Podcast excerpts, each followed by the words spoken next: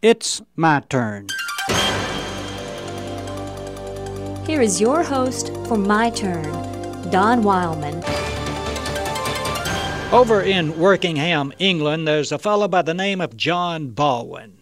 Mr. Baldwin was busy, it seems, doing nothing. He was so busy doing nothing that he got himself into trouble with the law. He was so busy doing nothing that he did not have time to pick up the mail that was piling up at his front door. Among the letters that Baldwin did not open were demands for tax payments. Baldwin was taken to court, freed on bail pending a tax probe, and allowed to return to his normal pursuits. When asked what he had accomplished in the 30 years he had devoted to restful research, Baldwin replied, Nothing. That's what I set out to accomplish. well, you know, there are a lot of folks in this old world who, although they don't go quite to the extreme that Mr. Baldwin does, seem to agree with him on this idea of doing nothing.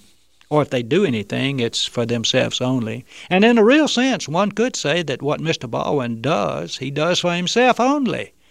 It's a real shame that Mr. Baldwin and countless others who do nothing for anyone else and very little for themselves could not come under the influence of the master workman of the world. Their lives would all be a little different if he was allowed to motivate them instead of them attempting to motivate themselves. There is one thing that everyone can be thankful for, and that is that the Creator has not quit his job. Consider what the result would be if he should decide that he'd like to become busy doing nothing. You're talking about a mess? There would be a dilly. But he hasn't decided to quit and he never will.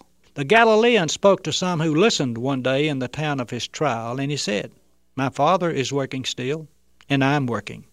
If we are hunting for something to be thankful for, there it is. It's a pity that Mr. Baldwin could not come under the influence of the great carpenter. The carpenter would give him some meaningful work to do and would make him happy doing something constructive in this world instead of doing nothing. Some people interested in the subject of doing the work of the Creator asked the carpenter one day, What must we do to be doing the works of God? And he answered them, This is the work of God, that you believe in Him whom He has sent. Witness the work of those who have believed in Him all over the world. Just before the terrible death, this man of all men spoke. I glorified you on earth, having accomplished the work which you gave me to do. The one who gave him work to do gives each of us a job also. And to be sure, it's not a job of doing nothing. It would be a wonderful world if we could say the same thing he said before our death also.